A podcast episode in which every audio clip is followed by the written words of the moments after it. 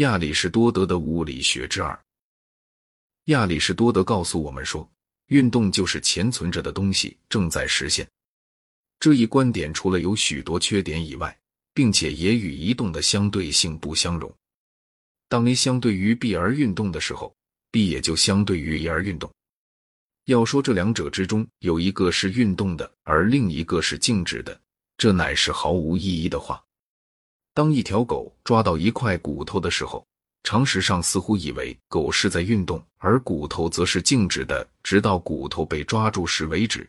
并且以为运动有一个目的，即要实现狗的自然性质，但实际的情形却是，这种观点并不能应用于死的物质，并且对于科学的物理学的要求来说，目的这一概念是完全没有用处的。任何一种运动，在严格的科学意义上，都只能是作为相对的来加以处理。亚里士多德反对刘基波和德谟克里特所主张的真空。随后，他就过渡到一场颇为奇特的关于时间的讨论。他说：“可能有人说时间是并不存在的，因为时间是由过去和未来所组成的。但是过去已经不复存在，而未来又尚未存在。然而，他反对这种观点。他说，时间是可以计数的运动。我们不清楚。”他为什么要把计数看成是根本性的？他继续说：“我们可以问道，既然除非是有一个人在计数，否则任何事物便不可能计数，而时间又包含着计数，那么时间若不具有灵魂，究竟能不能存在呢？”看来亚里士多德似乎把时间想成是许多的时日或岁月。他又说，有些事物就其并不存在于时间之内的意义而言。则他们是永恒的。他所想到的大概也是树木之类的东西。运动一直是存在着的，并且将永远存在，因为没有运动就不能有时间，并且除了柏拉图以外，所有的人都同意时间不是被创造的。在这一点上，亚里士多德的基督教后学们却不得不和亚里士多德的意见分道扬镳了。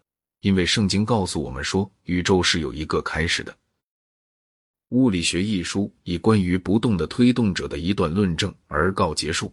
这一点我们在谈到形而上学时已经考察过了。有一个不动的推动者在直接造成着原运动，原运动是原始的一种运动，并且是唯一能够继续无限的一种运动。第一推动者既没有部分，也没有大小，并且存在于世界的周围。达到了这个结论之后，我们再来看《天体论天》这篇著作里提出了一种简单愉快的理论：在月亮以下的东西都是有生有灭的，自月亮而上的一切东西便都是不生不灭的。大地是球形的，位于宇宙的中心。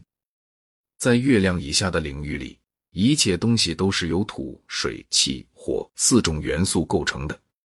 但是，另有一个第五种的元素是构成天体的。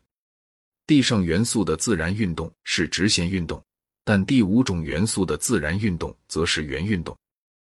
各层天都是完美的球形，而且越到上层的区域就越比下层的区域来的神圣。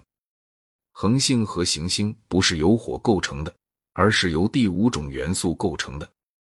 它们的运动乃是由于它们所附着的那些层天球在运动的缘故。这一切都以诗的形式表现在但丁的《天堂篇》里。地上的四种元素并不是永恒的，而是彼此互相产生出来的。火就其自然运动乃是向上的这种意义而言，便是绝对的轻；土则是绝对的重，气是相对的轻，而水则是相对的重。这种理论给后代准备下了许多的困难。被人认为是可以毁灭的彗星，就必须划归到月亮以下的区域里面去了。但是到了十七世纪，人们却发现彗星的轨道是围绕着太阳的，并且很少能像月亮距离的这么近。既然地上物体的自然运动是直线的。所以人们就认为，沿水平方向发射出去的抛射体，在一定时间之内是沿着水平方向而运动的，然后就突然开始垂直向下降落。伽利略发现抛射体是沿着抛物线而运动的，这一发现吓坏了他的亚里士多德派的同事们。哥白尼、开普勒和伽利略在奠定地球不是宇宙的中心，而是每天自转一次、每年绕太阳旋转一周的这一观点时，就不得不既要向圣经作战，也同样要向亚里士多德作战了。我们再来看一个更带普遍性的问题：亚里士多德的物理学与本来系由伽利略所提出的牛顿运动第一定律是不相符的。牛顿的运动第一定律说。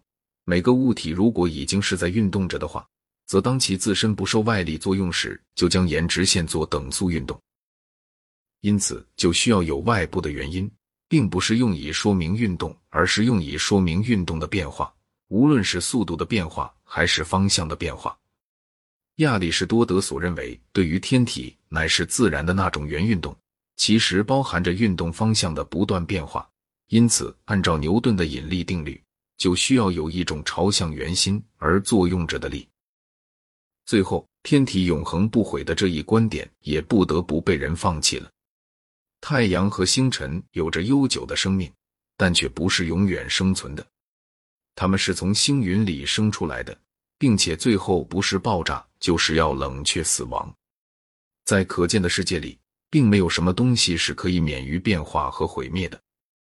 亚里士多德式的与此相反的信仰，尽管为中世纪的基督徒所接受，其实乃是异教徒崇拜日月星辰的一种产物。